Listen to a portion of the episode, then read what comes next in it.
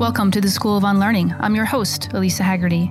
I've always believed in the power of questions. They create a gap, a space where we pause and begin to challenge the world around us. Without questions, we're stuck in the trance of life, a life given to us versus one created with agency. Your journey to rethink and unlearn the norms no longer serving you begins now. Hey, everybody. Welcome to the School of Unlearning podcast. We are joined for episode 44 with an amazing friend of mine and an incredible doctor, Dr. Soyona Rafatjah. Dr. Soyona Rafatjah is a board certified family physician medicine and a medical director and the co founder of Prime Health in Denver. She graduated from the University of Michigan with a BSE in biomedical engineering received her medical degree from the University of Miami Miller School of Medicine, and did her residency training at Jackson Memorial Hospital in Miami. Before starting Prime Health, she was a physician at Parsley Health in New York City, a technology forward functional medicine practice where she was integral to its rapid growth. Dr. Rafatjah worked and received expert mentorship at the renowned Mount Sinai Beth Israel Center for Health and Wellbeing and Dr. Frank, Frank Lipman's 1111 Wellness Center and Dr. Robert Rountree's Boulder WellCare. Dr. Soyona was also the principal investigator for the three IRB approved clinical trials studying the effects of herbal supplements for the treatment of tension headaches, upset stomach, and the common cold and a little bit about what you can expect on this podcast episode. Uh, it's a reunion of two friends who worked together for years in the medical field and also um, really dive deep into places and things about Dr. Soyona Rafatjah's background that I wasn't even aware of. Some of her really key light bulb pivotal moments where she realized that medicine was her career and vocational path. Um, we talk a lot about the thyroid. As an advocate of women's health, Dr. Rafatjah helps us understand the difference between hypothyroidism and Hashimoto's and how most Western medicine doctors don't necessarily uh, take a holistic look at the health of the thyroid, which we know is integral to metabolic health. Um, we also talk a lot about what the difference is between regular Western medicine and functional integrative medicine. Uh, we go on to talk a lot about uh, the efficacy rates of antidepressants and what to do about mental health and finding the right care provider for you.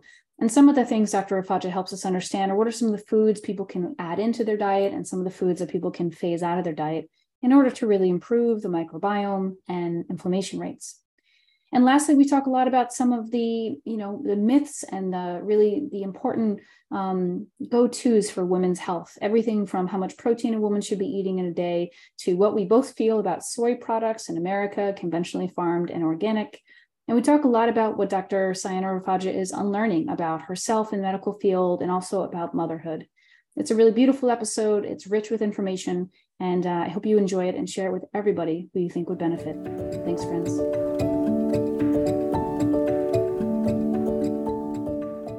Soyona, Dr. Rafatjah, welcome to the School of Unlearning. Thank you. I'm so happy to be here I'm so excited to have you. Um, one of my most long term New York friends who's now relocated and set up camp in Denver. Um, to everyone listening, I mentioned this in the show notes and in our introduction, but Soyona and I were first friends and then colleagues at Parsley Health back in the day. Um, it seems like a lifetime ago. We've both created new lives for ourselves, and I'm just here to highlight the incredible work you're doing and um, and share how passionate you are about women's health and and functional integrative medicine. So um, I'm excited to have you, friend. Thank you. I'm so excited to be talking to you. So we met years ago, and I remember thinking, I've never met a doctor or a person so curious about like the human body. You were just like so optimistic too, you know, like things would happen with like health conditions, whether I think actually you were my patient for a short time, but I'm sorry, I was your patient for a short time. Um, and I remember just thinking how fascinated um, I was by your approach, um, sort of like this endless optimism on ways we can work with the body. So I'm curious where that optimism and that drive for health began for you. If you were always interested at a young age with medicine and women's health, like when when did you first start to think medicine and healthcare is where I want to be specializing? Hmm. Yeah, that's a good question because I feel like the plant the seed was planted when I was young, when I was mm-hmm. like, you know, eight or 10, you know, going to the doctor with an ailment, and then they would prescribe me, you know, I'd be in total pain. I used to get this like terrible strep tonsil, tonsillitis. Actually, it would turn into an abscess in my throat, and it was so painful. And I would take antibiotics and it would drain and I would feel like immense relief and you know mm-hmm. my sickness would be resolving and you know that's some I think where I realized like oh my gosh like these people are so helpful like I could be in dire straits if it wasn't for my doctor you know and I had so much like admiration respect and I think that's where it started and then it kind of like left me kind of when reality set in and high school and you're just kind of like trying to get by and get good grades and i just didn't even consider medicine as being a part of my future mm-hmm. uh, even going into college because i think it just seemed like a total pipe dream like it just seemed totally out of reach mm-hmm. and then once i got to college i realized you know this is my interest like i actually like thought engineering was really interesting I, I majored in biomedical engineering but i didn't go into college knowing that like i actually went in with no major and i just did took kind of random classes. Like I took a Middle Eastern history class. Mm-hmm. I took um, Persian, actually language, you know, at mm-hmm. University of Michigan. It was so cool that I was able to do that and get back to my dad's side roots. Um, but eventually I started talking to people, you know, what are you guys doing? And I got into biomedical engineering kind of just by thinking about like, oh, you know, that's so interesting. So I started taking some prereqs for science and math. And I was I noticed like how into into that I was. Like I am a nerd at heart and I mm-hmm. like numbers and I like science. So that's how I ended up at biomedical engineering. And then I realized that engineering was not for me. I didn't like working on machines, you know, that was not a passion to me at all. Physiology was super interesting to me, like learning about the human body, like you're saying. Mm-hmm.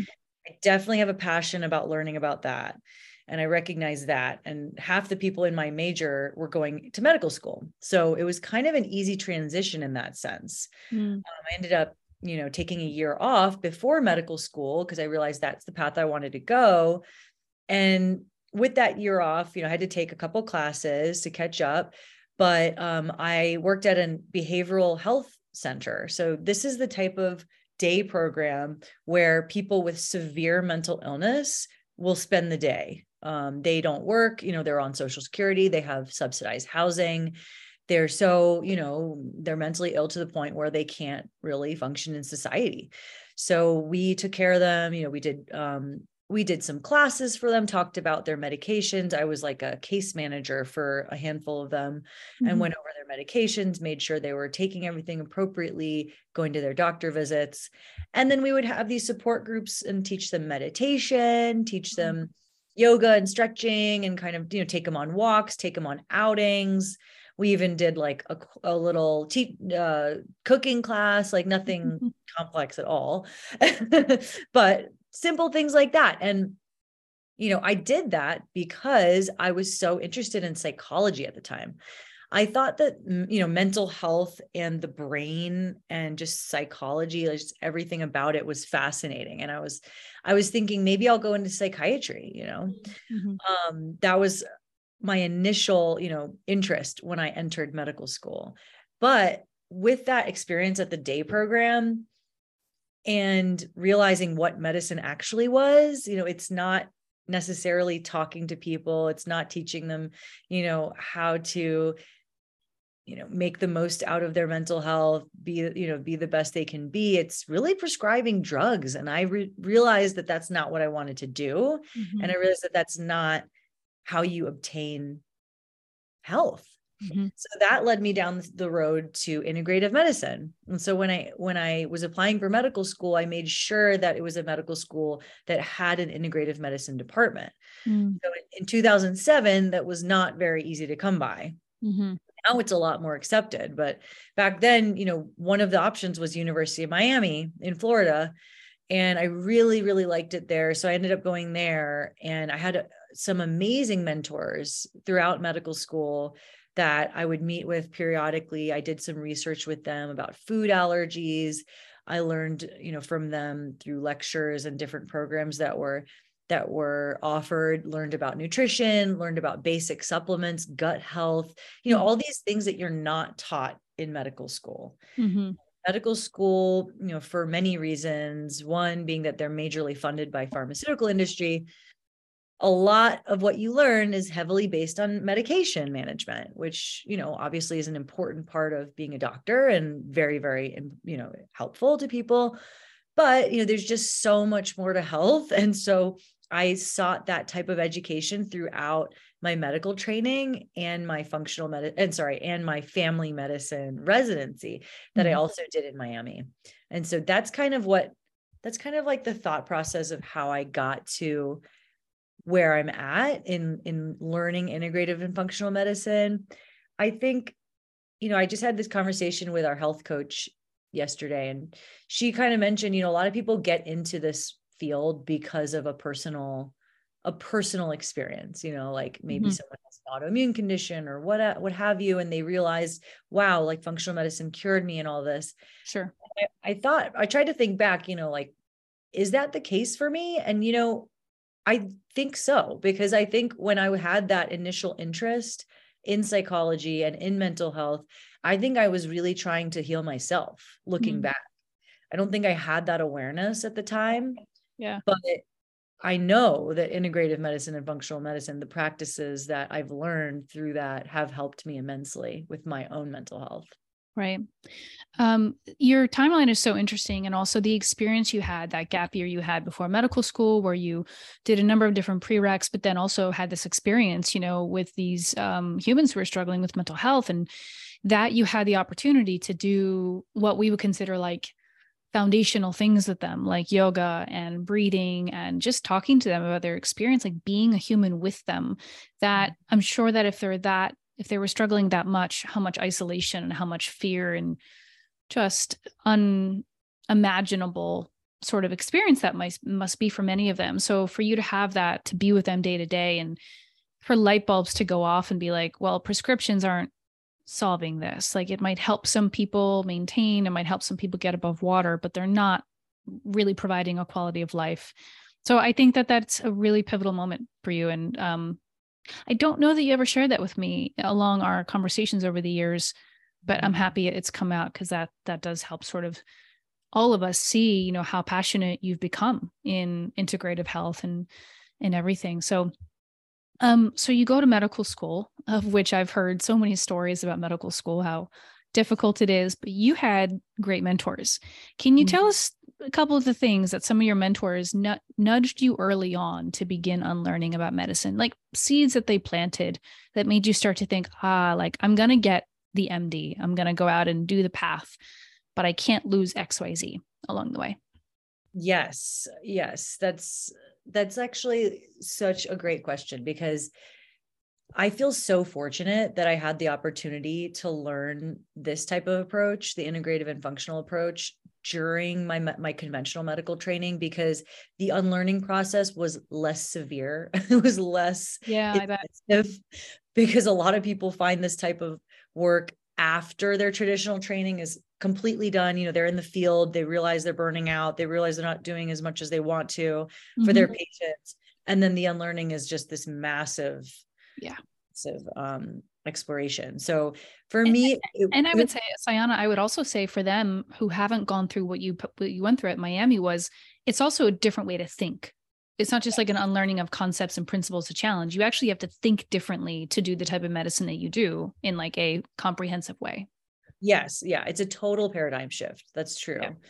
and yeah some of the major things that i learned throughout the way i mean i mean one major tenet that i feel like is even and now it's ingrained in like the general population is like the importance of gut health and diet yeah, right Right.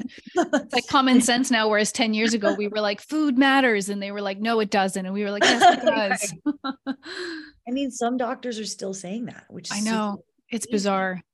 Yeah. It's very bizarre. Um, but yeah, I mean, that was something that I learned early on. And I had this mentor who was a retired general surgeon, probably in his upper 70s, that was kind of like really into integrative medicine. He would come like talk to any students that would listen. And I was one of them.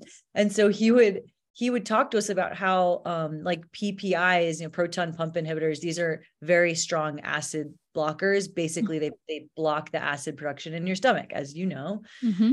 Um, and so that, you know, you need acid in your stomach. It helps with digestion because Mhm. acid breaks down food particles. You know this.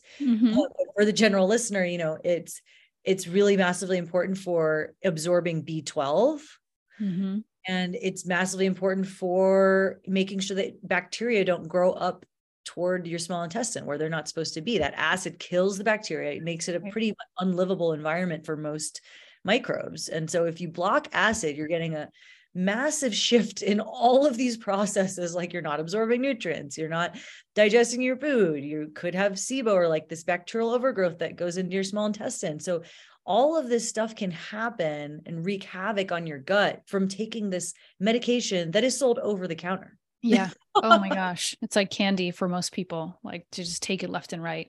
yeah yeah that. And the crazy thing is that you know no most doctors don't tell you you know you're only supposed to take take this for a couple of weeks. And people will be on it for years. Yeah. and just you know have all kinds of effects for that. So that was an amazing eye-opening experience when when he taught me things like that Yeah. and things that you were not taught in medical school at all and and it's unfortunately you really have to go out of your way as if you're not already so busy you know in your life as a as a medical student or a doctor and try to unlearn and then learn and it's it's not easy but if your passion is there it's so incredibly worth it It is so worth it. It is life changing. And once I think you see it, you kind of can't unsee it. Like, Yep. you know, I spent um 10 years as a health coach and working with you many of those years too at Parsley Health. And, you know, I still like to I, I don't like the words indulge and treat myself because I think every meal's a treat, right? It's a privilege to eat. It's a big deal. Right. but I still have these moments where I, I I try to forget the principles that I've taught all those years and I still like suffer. I'm like, no, I still need to balance my blood sugar. I still need to not eat certain foods and certain times of the day. Like you just develop a good like cadence with your body and with food. But um so tell us a little bit about as you you got started in medicine. Um, I believe, correct me if I'm wrong, was Frank Lipman's office in New York City. Is that right? For Actually, before him, I did work at a different place for a year and a half called the Center for Health and Healing. Mhm. okay. That was an amazing, amazing first job for me. Like coming from Miami, I basically found this center in New York City. I was like, I want to live in New York City. I think it'll be really interesting. Mhm. So my sister lived there. So I was like, let's try it. So I, I contacted this, the medical director there, and I made, I went to a conference just to meet him, just to shake the hand of the guy that was above him. And, and they were impressed and hired me. And it was like amazing. And so as a part of this collective, basically of different, it was an integrative center. So all different types of practitioners. There was even a cardiologist and a dermatologist. There was Cool. a whole like sports medicine floor with PT and it was all under the umbrella of Beth Israel um, Hospital, which doesn't exist anymore. So Wow. they were bought by Mount Sinai a year Wow. after I started. And that is how I ended up leaving um, the insurance model altogether. And then I found, yeah, I found Frank Lipman and I found Parsley Health and started off part time with both of them at the same time. Yes, I do remember. Um, as you were in those first two practices, both Frank's practice and Parsley Health, like what were some of like the big um sort of like light bulb moments where you started to realize like more in practice, more full time, just getting a lot of reps with patients that you started to realize, you know, you've mentioned women's health and gut health and thyroid health a lot over the years. So Mhm. what were some of like the um, light bulb moments where you decided that that was really where your attention was was going?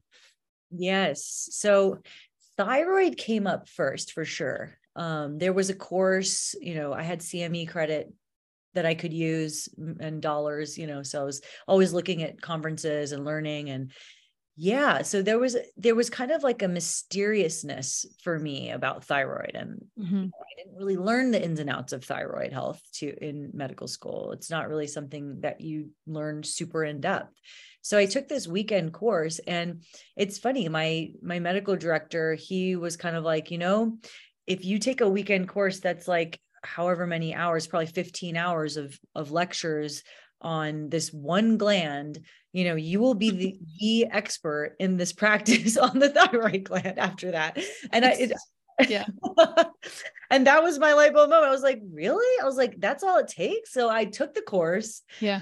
and I was like, oh my gosh, I just, I really learned so much. It was from it was actually taught by chiropractic doctors at Apex Energetics. Mm-hmm. That course twice. And it's incredible. And from there on, I I literally never stopped. I never stopped learning about the thyroid. I never stopped being interested in it. Um, one out of eight women have a thyroid condition, so it's incredibly common. Mm-hmm. And one of the reasons why you know we find these specialties too is because there's such a disparity in the way that it's being treated conventionally, there just aren't good options given before you need a medication. Like it's basically yeah. need one medication or you don't. Right. And there's nothing in between and there's no other options. right. So but the, the but the beauty is that in functional medicine there are so many things you can do for your thyroid. Yeah. Diet, supplements, you know, yeah. lifestyle practices, all detox, all kinds of things that can help your thyroid gland perform better. Yeah. So it's yeah. like you find these particular topics where conventional medicine is really bad at it. And then on the other hand, there's so many great things you can do from a functional medicine standpoint. Oh. And you find, and that kind of becomes your specialty because there's yeah. just so many people that need that. Yeah. I, I, think we should pause and give a shout out to the thyroid gland. And because you are expert on it and we both have had some experience with like helping patients with it, I'd like you to tell us why it's so important. We have a lot of listeners here who maybe don't have a medical background and they'd like to know why would this little gland be so important for hormone regulation, mental health, all the things? Yes. So, yes, it is a small gland. It's located on your neck, the shape of a butterfly. And it produces a few different thyroid hormones, but the main ones are T3 and T4. And they basically run your metabolism. Mm. So, you know, mentors would tell me it's kind of like pressing your your foot on the gas every time your thyroid gland is working really well. When mm. it's not, then you're pushing the brakes. You know, mm. your everything's slowing down. Your metabolism is mm. slowing down. And there's it, you know there's a complex symphony of things happening like communication between your brain and your thyroid gland and other mm-hmm. glands too but the main the main source of control is going between your pituitary gland which re- which releases TSH that's mm-hmm. the hormone we normally check or mm-hmm. most conventional doctors will check for you the TSH is going to travel to your thyroid gland and tell your thyroid gland to produce T4 and T3 and so that communication is going to have problems in various different circumstances and mm-hmm. which will eventually develop hypothyroidism or hyperthyroidism. The main the main cause of hypothyroidism which is the most common problem of the thyroid gland is what's called hashimoto's thyroiditis. Oh. And that's the autoimmune condition where your immune system is causing inflammation of the thyroid gland and therefore it cannot produce T4 and T3, those thyroid hormones that you need in order to have metabolism working correctly. So you can you can feel inflamed from the inflammation there. You know, a lot of things can can make you feel out of whack. Um, you know, that inflammation can cause fatigue, digestive slowing down. Everything's mm. going to slow down. Your your hair gets thin. Your nails don't grow as well. You feel depressed and tired and constipated. These are the general symptoms that people get when they have hypothyroidism. Yeah. And other things that that are really important to know that can make your thyroid gland slow down are stress and general inflammation. Yeah stress meaning like adrenal stress right? Like over overdoing it burning out no time to rest just do do doing um you know perfectionism type personality you know not letting yourself relax or celebrate your wins. Um you know that is something that a lot of people suffer from and it can definitely take a toll on your thyroid gland. And and it's interesting because the reason why that takes a toll on your thyroid gland is because it's actually forcing you to slow down. Mm-hmm. It's literally like your your body is so burnt out and so tired and so stressed that it is forcing your metabolism to be slower. It's like let's preserve energy because you won't stop. so it's like that's it's your body is literally telling you something you know yeah the med- you know, the conventional treatment would be, oh, let's just medicate you and just give you more thyroid hormone. No, like let's get to the root of what's actually happening here. Right. Right. That's really interesting. I hadn't thought about that last segment there about the thyroid. And as you're describing some of the symptoms or reasons why the thyroid might start acting up, it's like, I don't know. I just thought of all my friends, myself and all my friends. Like we're we're in a culture of doing, especially women. We're always proving ourselves, trying to be more, work out more, fit a certain way of looking. And so we, God forbid, we have like an extra five pounds on our body. We just work out extra hard, and we have this cycle of like slamming our adrenals and that has a compounding impact on like all the things and one thing i'd love for you to maybe help me remember or correct i remember hearing a couple things over the years that like you said hypothyroidism is often caused by hashimoto's which is an autoimmune condition um, i heard once maybe this was years ago that like 98% of thyroid conditions broadly are related to hashimoto's is that right where there's for, within women is that accurate or is that hyperbole bit. I would say somewhere between 90 to 95. Yeah. Yeah. Yeah. The majority, the far greater majority. Yeah. Yeah, that's wild. And when so people listening, right? People are like, okay, I have some of these symptoms, like sleep is being compromised, metabolism shutting down, digestion shutting down, my hair is thinning. I mean, these are things that like I don't know a woman in our 30s and 40s who aren't having some variation of these. So mm-hmm. so they go to the doctor and they come back and their doctor says your TSH is fine. It's totally mm-hmm. within range. Mm-hmm. What I, I know what I say to my friends, but what would you say to people when when they have all the symptoms and yet the blood work looks good? What what do you ask and what do you say from that? Yes. So Yes, right. And, and and the blood work is going to vary. So like you said, if your conventional doctor only ordered a TSH, then that's not enough to know what's going on, right? right. So the reason being because your your TSH isn't made in your brain that doesn't say anything about your thyroid gland. I mean, it says something. It does, definitely says something about thyroid gland, but it doesn't say what's happening specifically in your thyroid gland. Like they need to look at other markers like T4, T3, the actual thyroid hormones, right. as well as the Hashimoto's antibody levels. So mm-hmm. you could have full blown Hashimoto's thyroiditis, meaning you have these antibody levels. There's two, two blood markers that we can check to diagnose Hashimoto's anti-thyroglobulin antibody and anti-TPO or thyroid peroxidase antibody. And if those are elevated, that means that you have inflammation at your thyroid gland, and that is going to cause you to feel not well. Mm. And it's hmm. going to make you feel like you have hypothyroidism, even if your TSH is normal.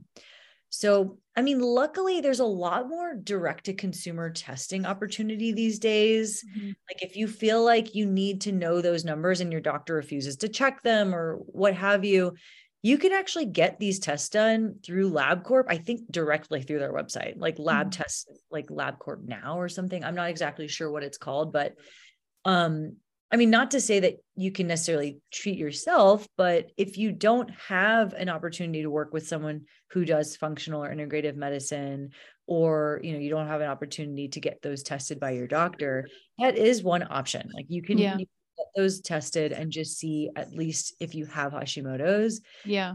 And with that information, if you took that to a conventional doctor and said, Hey, I've got these thyroid antibodies they're going to say, well, your TSH is normal. You don't need medicine. So you're fine. um, so that's going to be the result, just so you know. But in the functional and integrated medicine world, we know that autoimmunity happens for a reason. It's mm-hmm. not your body doesn't want to be unwell, it's reacting to something. Yeah. So there's always a compensation occurring. So if you have that inflammation, you have to start asking yourself, what mm-hmm. am i doing in my lifestyle? What is what could be causing an inflammatory response in me? Mm-hmm. more often than not diet is involved gluten is involved. I would say 90 that's where i would definitely say like 99% of my hashimoto's patients have a positive result when they go gluten free yeah. Yeah. And you remember that. Yeah, yeah. whole foods gluten free not a right exactly. Gluten-free crackers and cereal gluten-free ice cream gluten-free oh, hot dogs. No like just go whole foods. Um yes 100%. So this is like such an interesting conversation. What what comes up for me, and it was true then, it still is true now, but just a reflection of the difference between conventional medicine and integrative or functional medicine is simply that the integrative functional world asks a lot of questions and they want to get down to what what is the root cause of this condition versus just prescribe and medicate prescribe and medicate. And again you know you say it in your work medications can be life-saving life altering they help. They're one piece of the pie but they're not the whole pie. And i think the idea of even asking questions and i also think what you're getting at too if you're saying you know patients listening just go ask your general PCP for more labs and like you're, you're going to get the data but you won't necessarily know what to do with the data. So i think self advocacy is something in medicine that i know you're a big advocate of asking questions standing up for yourself going for the right practitioners that help you create the roadmap to your life. So you when you left parsley health you moved to colorado and you um, started your own integrative um, healthcare practice called Prime Health. So take a few minutes and talk to us about Prime Health and the kind of work you and your team do for people.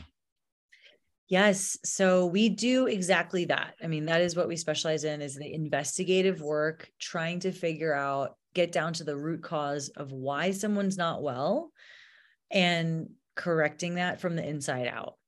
So, you know, we do specialize in thyroid, we specialize in gut health, autoimmune diseases in general. Mm-hmm. Um, we do have practitioners who have a, a, special interest in mental health as well, mm-hmm. um, and women's health in general. So those are kind of our main main things. And then with that, you know, those are kind of like those are the categories that conventional medicine still uses in terms of you know mm states. If you break it down in a functional medicine way, in a more functional way, you can always find categories, even within those groups that I just mentioned, that are common denominators. So we're going to look down to the root cause and we're going to find nutritional deficiencies. And we're going to need to correct those from, let's say, omega 3 levels, vitamin D levels, B, mm. B vitamins, you know those things across the board are important to all of those conditions i just mentioned. Um you know minerals magnesium zinc etc we're going to look at lifestyle practices and how those lifestyle practices affect your health state. Mm. those including nutrition like we talked about. Autoimmune stuff i mean is incredible all of these things hormone balance all of these things are yep. so intricately connected to the way you eat and like you said, eating a whole foods diet, minimal processed food, minimal sugar. I mean, these are all just so important to the way your body functions that that will affect every any function any any condition that we are treating. Yeah. Mental health included. Um, and then what we also look into gut health. We do a lot of stool analysis and see you know because the gut is where the immune system lives and 80% of your immune cells come from there as well. You know most of your neurotransmitters are built there. Right. So your hormones need to be excreted from your gi tract.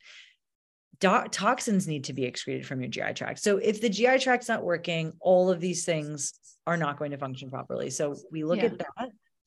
We look at hormones in general. We look at toxins and how those could be contributing to inflammation and dysfunction um, and yeah and that's that's kind of our general approach is looking at all of these different areas and how they affect the individual's disease state.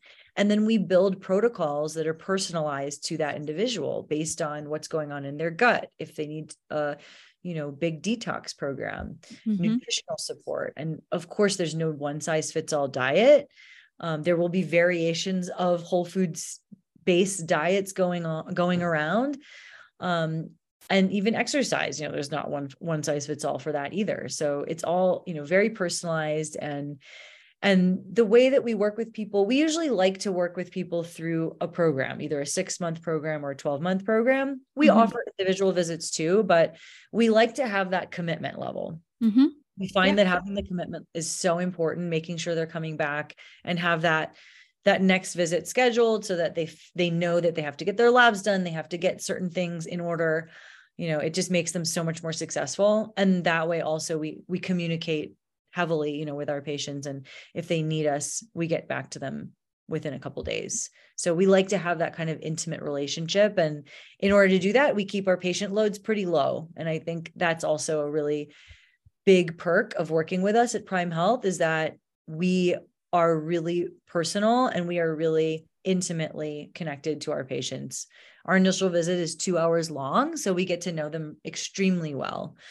Um, huge. Of course. Yeah. It's, Most it's, people in America won't spend two hours with the doctor over a couple years of their life, not just right. one visit. I think, and I, you know, because I'm, I'm, I know your work and I know Prime Health and everything. It's also just like the whole story, like you and your, as a doctor and your team, like you collect the story of the person from birth to now. And like that is a game changer. You know, I have a lot of friends, family members who go to the doctor and the doctor's so well intentioned and probably is trying but in a 20 minute visit they can't figure out the story uh, the soup if you will of someone's life and their physiology and their psychology and so the only thing they can do in that those pivotal moments is refer out or plug a hole and plug one hole means like I remember Dr. Dale Bredesen. I follow him a lot for just like cognitive health and brain health and stuff. And he always used the analogy of like, and he he uses it for neurological issues like dementia and alzheimer's but i would probably ask you if it applies to all conditions that that there's a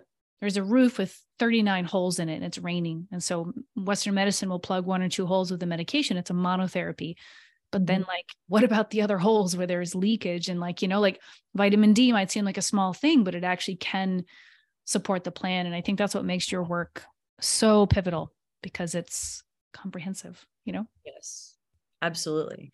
That's so true and and yeah i mean one of the things that we're really passionate about right now especially because we are starting to roll out a lot of programs to do this is to be able to provide this type of information and this type of program for someone at a at people at an affordable rate. Yeah. The problem with this type of medicine it's it's slow medicine you know it's like mm. the comparison of like fast food and slow food. It's like this is slow medicine and way put it.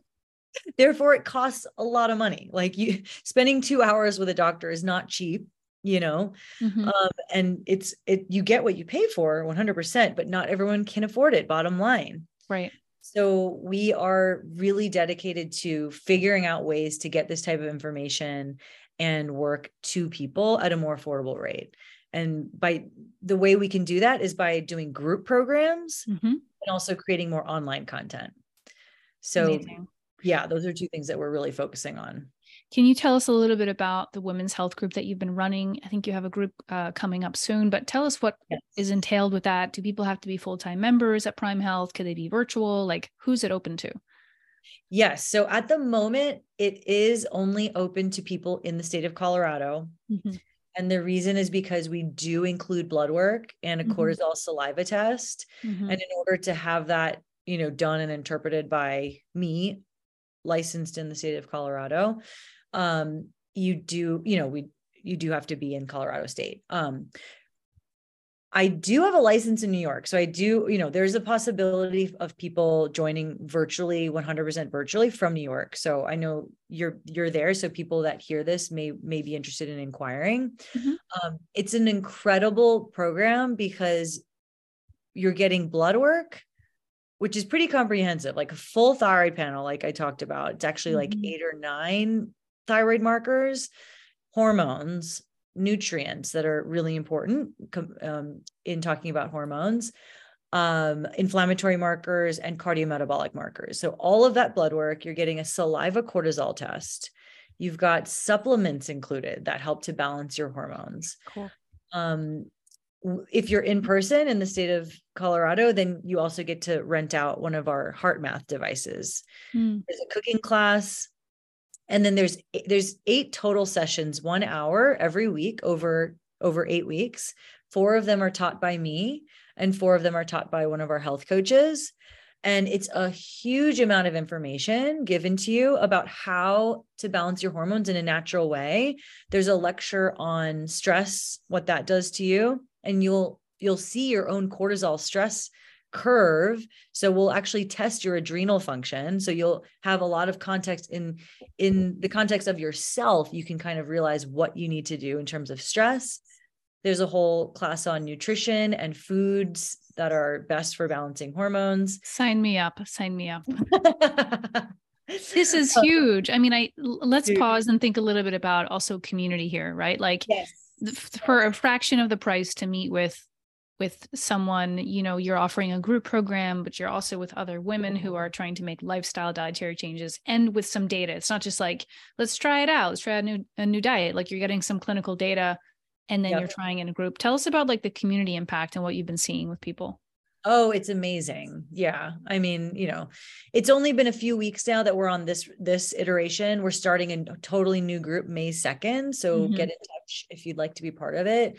Um but yeah, I mean just a couple weeks in, you know, women started saying, "Hey, do you want to get dinner or, you know, mm-hmm. for a walk?" Like it really did start to build community, which when we when I first had everyone go around and introduce on the first session, people some people were saying you know i'm just excited to be surrounded by people right now because they're working from home it's a big deal yeah they've been doing that since covid and like yeah.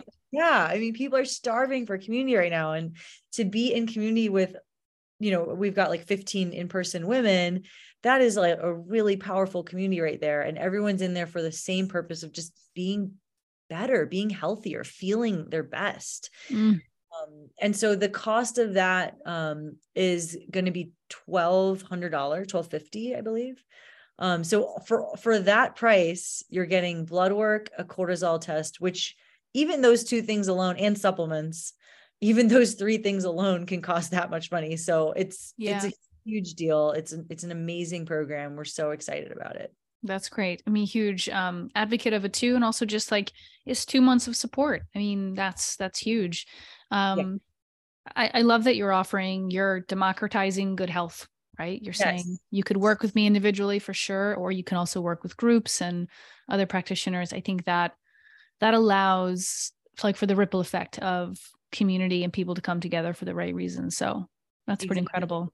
Exactly. And we are going to develop an online only version so that anyone can do it and it will cool. be more affordable too. Amazing. I think that's that's going to be really really highly engaged. Um. Can you tell us a little bit about? I know women's health has come up for us in this podcast and in our conversations, but what are some of the things lately? And this is your total invitation to take the mic and just let it rip. What are some of the things in medicine or in functional medicine integrative that you're really passionate about that you feel like fired up like you just want people to know uh, to unlearn to question like what are those things that are just like give me a mic watch out everybody people need to know this yeah, I definitely feel that way about a lot of things related to women's health. Mm. Um, you know, it's been a male dominated field for many, many decades. And so the information on pharmaceuticals, the information being put out about science is very male dominated. Right. When a woman goes to the doctor and they have complaints about their period, and the only thing that they offer them is birth control, I mean, that does get me really fired up. Yeah, I'm, it should because it's absolutely insane. Tell us more. I mean, actually, a documentary just came out this weekend. It was free, and now I think you have to pay for it. But it's called "The Business of Birth Control," and I'm so uh, excited because I mean, yes, sure, birth control is great. It's given women autonomy, especially in countries like you know, like Africa, where like women are subject to all kinds of sexual abuse and you know women want to have the opportunity to educate themselves before having children and great you know birth control does so many amazing things mm. so that women can have careers and choose when they want to have children at the same time it's not it's not meant to be used for every ailment like painful periods or heavy periods or mm. regular periods or you know simply or like your skin is flaring up like why yeah. like that's a thing right that people often get put on yeah yeah or say like i'm in a monogamous relationship but i simply don't want to get pregnant right away okay let's educate on family planning let's educate on the fact that you're only fertile for six days max out of an entire month mm-hmm. we need to be placed on a hormonal birth control that is doing all kinds of things to your body which is not discussed at the time of prescription giving. You know do we need to be doing that? And that that's the other thing is informed consent. Mm. informed consent involves allowing a person to fully understand risks mm. alternatives and safety um, concerns. And that is not being given in terms of birth control Mhm. prescription is given. You know we just think that it's like nothing but it causes inflammation. There's studies on that that it increases hscrp the inflammatory marker in Mhm. women it's studied to show that it can mess with mental health in a, in a lot of women it causes depression Mhm. it can even it's even been studied that it can alter your ability to choose the right partner Seems important. which is mind-blowing and the Yeah. majority of women who are cycling in the united states are on some form of birth control Yeah. Yeah. so it is fascinating to me that that has become this phenomenon you know since like 1960s 1970 really like women have been on this stuff kind of willy-nilly and i think now's the time to really understand that there are other options like like i just said like all the things that we talk about in the women's health group regarding diet stress levels and how to reduce them and how to manage stress and toxins we talk in very thoroughly about toxin exposure and how to how to minimize that and how those all relate to your hormones Mhm. and some people just need to take a couple a few simple nutrients like magnesium and vitamin D and their period cramps resolve Yeah. Yeah. so yeah it's it's really really po- uh tragic you know that our doctors are not taught this type of way so that so that women can get this education because there's just so much you can do to help with female hormone balance that's not being discussed beyond birth control. And not- you know, granted of course birth control i'm saying you know can be great especially for like severe endometriosis let's say. Um, but there's just so much that you can do. And thankfully there's a lot more information reaching women nowadays that that that information is is available Good. Well, if you're a woman listening right now and you've been prescribed birth control for years and years, there's things you can do about it, ways you can question and come off of it. I've heard so many stories from friends and from patients who just really struggled being on it and even getting off of it too. Um, I'm sure that brings up its own things as well. Um, yes it's it's so this idea of informed consent um what are some of the other things that happen for women when they go to the office and they say i have symptoms i have concerns and maybe it's not birth control it's another thing like what's another thing that like women are doing or being prescribed or taking that they don't actually know the full picture on anymore Hmm. i mean something that co- immediately comes up for me is antidepressants Hmm.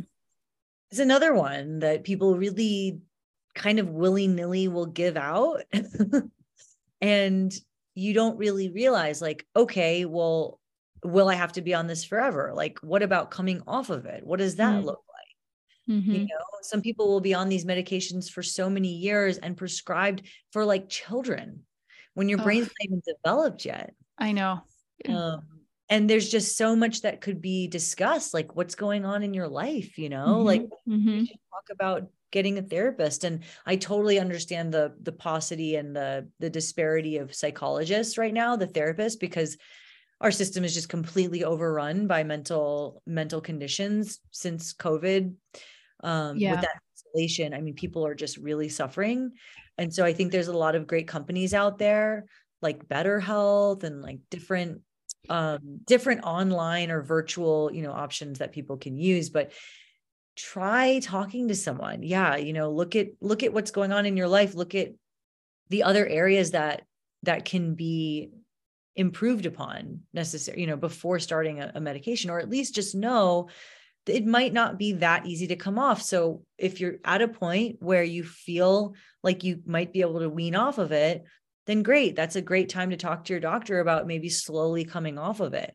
Right. And and something that i see a lot that is also you know a little troubling is that a lot of times people will be told to just stop their medication or maybe like half it you know to to stop the medication or they'll stop it on their own and get withdrawal symptoms and think that oh okay I, I need this medication and not realize that it's withdrawal. It's not necessarily that you need the medication in your life in order to survive or you know be normal or be at Yeah. a state sometimes people need to wean off of these medications very slowly and you need to find someone that can help you do that and going Yeah. down a path is probably too much.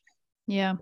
I think it's a it brings up a really big conversation with mental health, especially coming to like basically a peak crisis the last couple years. And I'm sure the stress it's put on the medical system, both both primary care and also psychiatrists and therapists. I mean, I, I can't imagine, right? Um, but I also just think that like again, we're not saying no antidepressants or it's not good. That's just there, there's no binary here. There's no binary. It's just the way they're prescribed, the way they're managed, and what else they're prescribed with is really the most important thing for listeners is like, you know, and, and maybe correct me if I'm wrong, um, but I think there's like a 40 to 45% efficacy rate. And yes. things like community and movement and whole foods diets have lasting ripple effects to to be able to do that. Now, there are people out there who might need, who might actually work for medication for them to be able to eat better foods and get out the door. That might be a life saving right. bridge for them to get there. Yes. But it is not is not a net 90% bullet here. It is a very minimal amount of people who have the impact that they want to have from just one therapy, you know? Absolutely. And I totally understand that it's not easy to find practitioners, you know, that are going to be mm-hmm. all of this type of information and we actually have a really robust blog um, area in our, on our website. So if you go to our website, we have blogs all about thyroid, diet for thyroid, mental mm-hmm. health, how you can eat for your mental health, for depression, anxiety. We have blogs on gut health, all kinds of stuff. So there's a lot of free information there for anyone listening who's kind of like, I just, I want this, but I can't necessarily find the resources. Um, that is definitely a place that you can go. We yeah. actually developed the Bredesen protocol on a on a budget. Uh, oh, cool. Yeah, yeah. I'll have to show it to you. Um, it was a a big project, and I think it came together super well. It it even talks about like the labs that you can get if you want to use InsideTracker and supplement. So good. Yeah, all the things on there just for people to kind of get started because it's not easy. I mean, this stuff is not cheap. Bredesen yeah. Practitioners are thousands of dollars. So I think also too, like having done this work like professionally for like 10 years as a health coach, but then also like having moved out of the field now where like I don't talk about nutrition anymore that way. I don't, it's, it's not, it's not my world. I'm in leadership and executive coaching. Right. But, but I also have a lot of compassion as I step out of it, looking back, like I was spurred to make thousands of changes because a, I was a crazy athlete, motivated. And I also like was going through some really hard stuff in my 20s after a car accident. Like I had the motivation to proactively go out there and like, well, actually it was a bit reactive, but I had to go out there and like save my own life. So, mm-hmm. but so I had that motivation, but I had I not had that, like, had I not learned all those hundreds and hundreds of, I don't like to like to call them tricks, but habits. I, I can see exactly why people struggle with basic food cho- choices and getting out of bed and doing the right things because it's no joke you you got to be on top of your game like it's mm-hmm. possible but man like I, I have compassion because if you're new to this field and you've just learned that food is connected to mental health you do have to sift through quite a bit of data and it um so l- let me ask you this uh, for everyone listening if someone here has you know um mental health like maybe anxiety low grade blueness and sadness and maybe some depression off and on what are some of like the three foods you've seen people remove and three foods that you can bring in that do impact like physiologically and psychologically our capacity to regulate our mood. What, what are those? That's a really good question. Yes so sugar is going to be number one for huge bold letters. Um sugar is massively a, pro- a massive problem for people. Um mental health is definitely going to be definitely going to be affected by sugar because you get these highs. Everyone knows the sugar high. Yeah.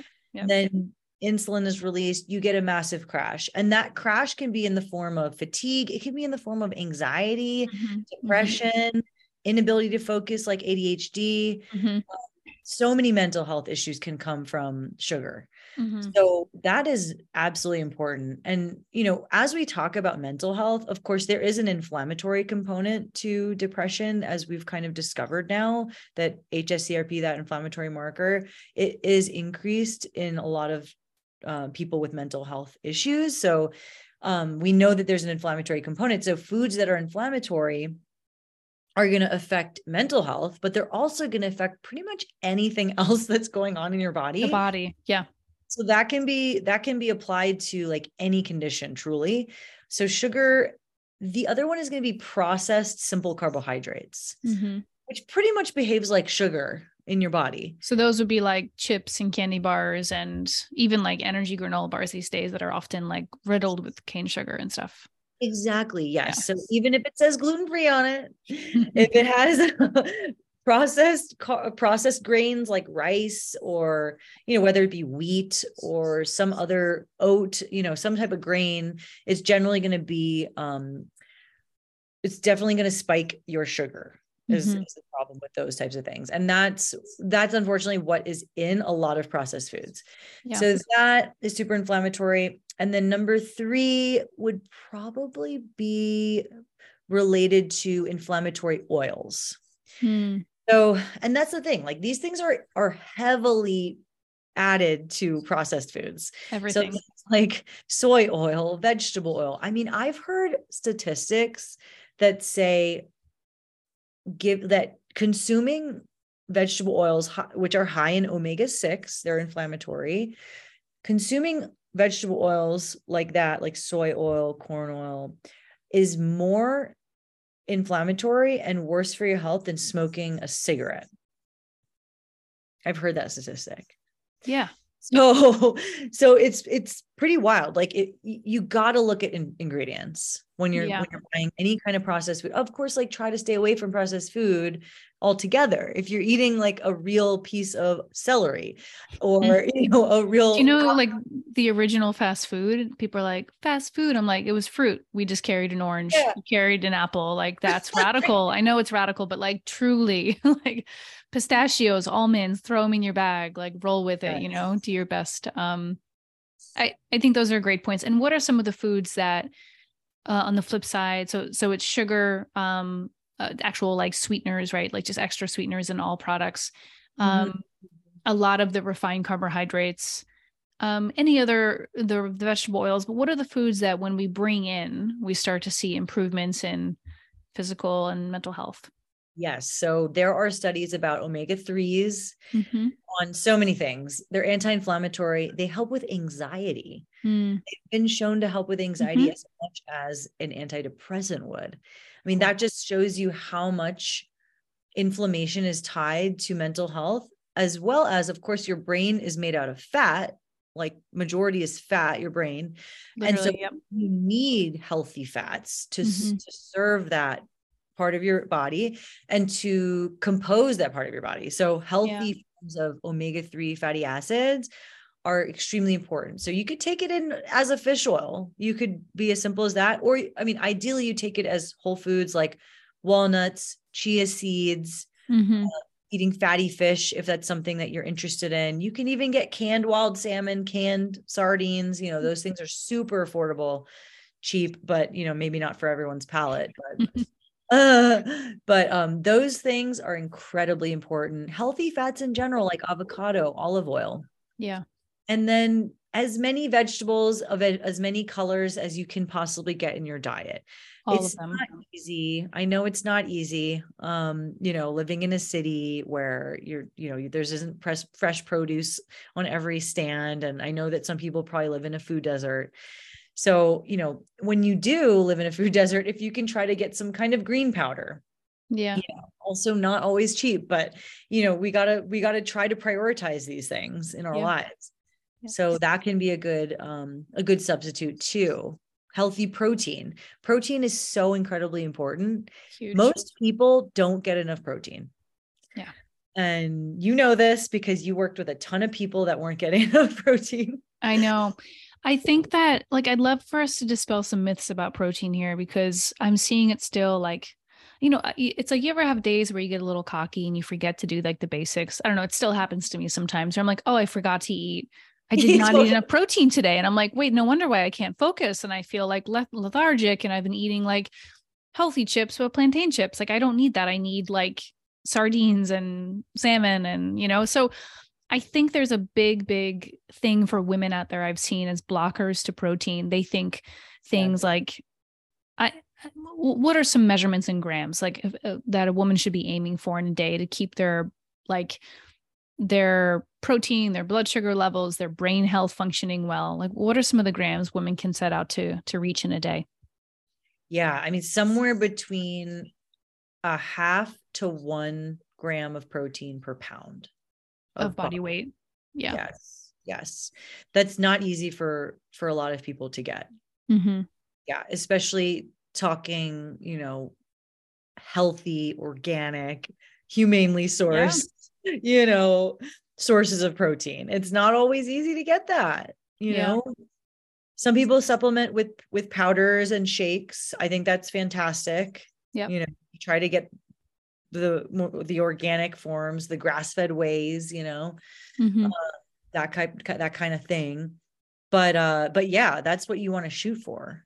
Yeah I agree. really like try- one gram per pound is is it's hard for people but try to shoot for it. I just try to get like anywhere from 18 to 25 grams of protein per meal. And for me that's like yep. two eggs and some pine nuts with greens. Then it's like a protein shake later in the day. And then maybe it's like a full entree with like grass fed beef or steak with lots of vegetables, you know, like, um, yes. and also tofu, like shout out to tofu if you want to, you know, hang with that too. So, um, I, I just think these things are so important. And what's important for listeners to li- like understand now is like Dr. Rafatjah is prescribing these things. Like these are the things that are on the medical plan. Like these are, they mm-hmm. seem really common sense. They seem like, oh, I do that. But like this is foundational work to build the bones and the structure of your body so that you can live the life you want to live. So um yes. No and and it's and unfortunately it's not common sense for most people. Fair fair. That's the that's yeah. the that's the thing you know? Yeah. Because we're bombarded by marketing all the time. Yeah telling us oh this is natural this is healthy but it's like got 30 grams of sugar in it and it's like how yeah. So can we just like can we just put a psa about like and i have strong feelings about it we can disagree i'll still love you but i can't handle like beyond burger meat like I, I don't want protein powder in my in my meat like substance i don't want protein powder in my chickpea pasta no i want chickpea pasta if that's the choice i want i want chickpea flour with salt like i don't need protein powder these things give people such bad bloating and ibs and they're just so processed so can you sound off on that that's a perfect example of how something can get marketed and confuse people mm-hmm. because I bet the average person believes that a Beyond Burger is healthy. It's good for you because it's plant based. Yeah. Right. But it is loaded with number three that I talked about that should be avoided, and that's vegetable oils, mm-hmm. all kinds of inflammatory, um, kind of like Frankenfoods, I would call it. Honestly. Yeah because yep. it's made in a lab. It's unnatural. It's totally processed. Yeah. made with soy and proteins that are full of pesticides because it's not organic. Yeah. Yeah. So soy is going to be the most heavily sprayed crop in our country with glyphosate, which is a pesticide that causes all kinds of problems, damage in your body yeah. to the point where there are lawsuits for causing lymphoma that have been won by yeah. people yeah because they had a job where they had to spray it as a living and they got wild yeah and this is still being used today i i honestly cannot even believe it mm-hmm. and it's it's wild it just shows you like kind of the backward nature of our of the food industry and our system in general and like how just everything's run by money and lobbying um but yes i mean avoiding conventionally farmed soy in the form of any kind of soy product, whether it be a a um, fake type meat mm. or a soy oil, you know, infused into some type of processed food, or a tofu that's not mm-hmm. organic. Soy is a fantastic food. Let me just say, let me defend soy as defend it. Defend it. it's a pretty cool. It's a pretty cool invention, actually. Like think about it. It's the first three letters of my name. I feel near and dear to soy. Shout out to soy. I still like organic tofu once a week because I find that I just need some plant protein beyond like the grass-fed beef and the salmon I'm eating and Yeah. sausages and stuff. Like I just so need, yeah. It's so Yeah. good for you when it's organic, when it's Yeah. not sprayed with glyphosate. And when the rest of your diet isn't like soy milk and soy ice cream and soy Right. this and soy that, soy candy, like goodness gracious. Like so tofu was like an amazing creation of like agriculture. And then we decided to put it in every single thing on the planet. And that's when shit goes bad. So that's not what we're advocating for. exactly. um any other foods that fire you up? Any other things that fire you up before we close? I have a few questions for you still, but anything else you feel like people need to sit with here? Hmm. Gosh, there's a lot. Well, there can always be part two for the podcast. Don't you worry, my friend. um, I, yeah.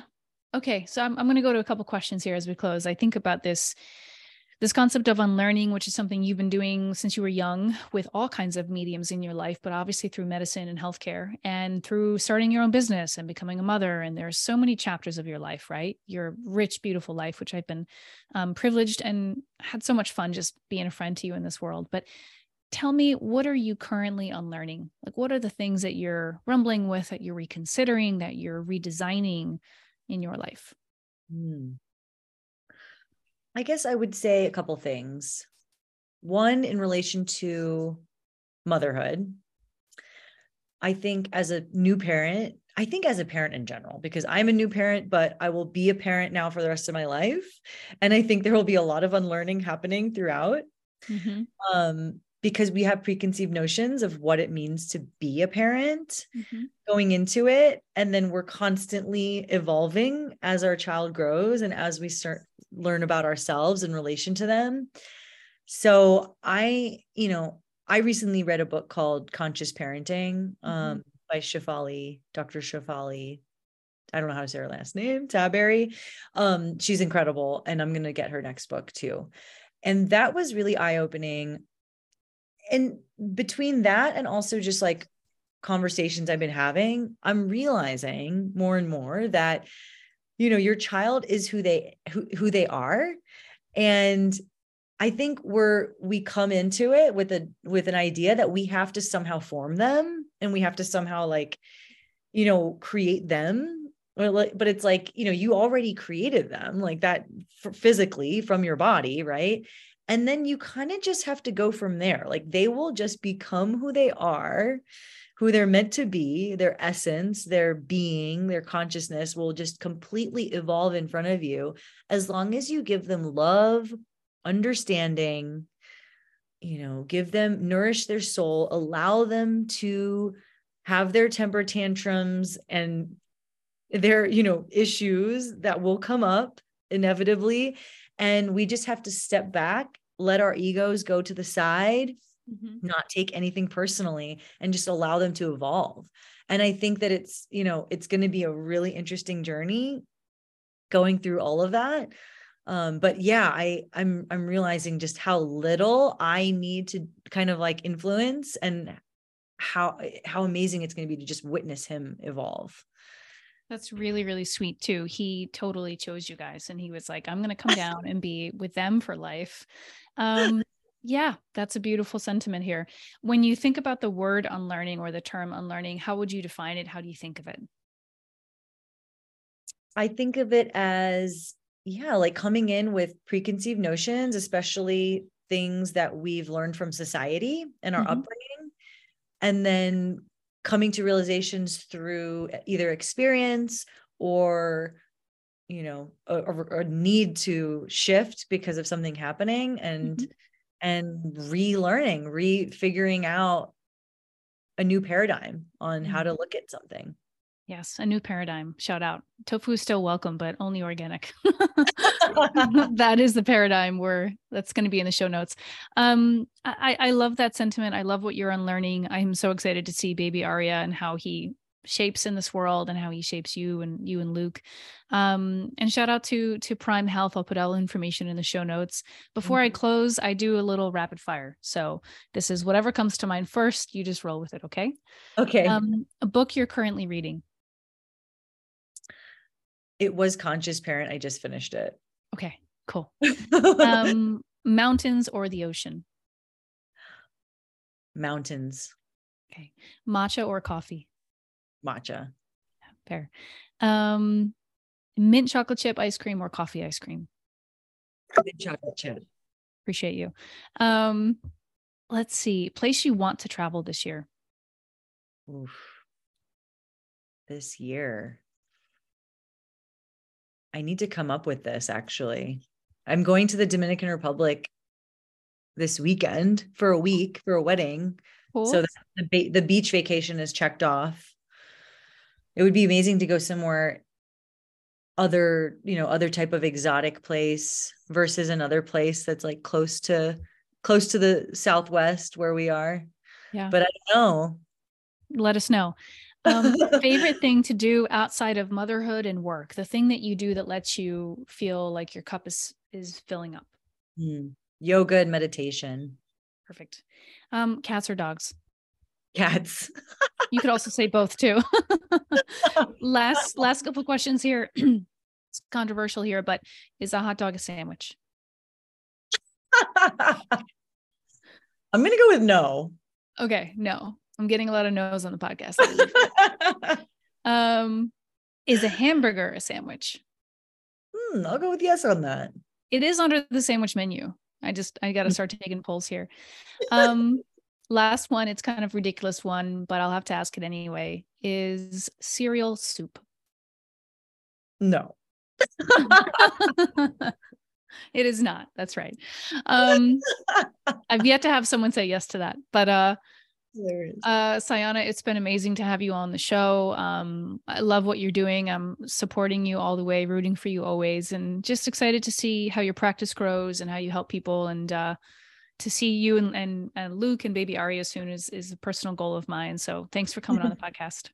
Thank you so much. It's been amazing. I, I heard your podcast and I was like, I gotta talk about functional medicine. It's such a great topic for your podcast. So yes. thank you for letting me on and, and having the conversation. Of course, anytime. And there'll probably be a part two because I have questions about gluten. So um, all right, you. I'll take I'll talk to you soon. Talk to you soon. Bye. Bye. Hey friends, thanks for listening to the School of Unlearning podcast. You can follow us on Spotify and iTunes. Be sure to check out the show notes, complete with links and insight you won't want to miss. If you enjoyed this episode, take one minute to rate, review, and share this podcast because our learning and unlearning never ends, and we don't have to do it alone.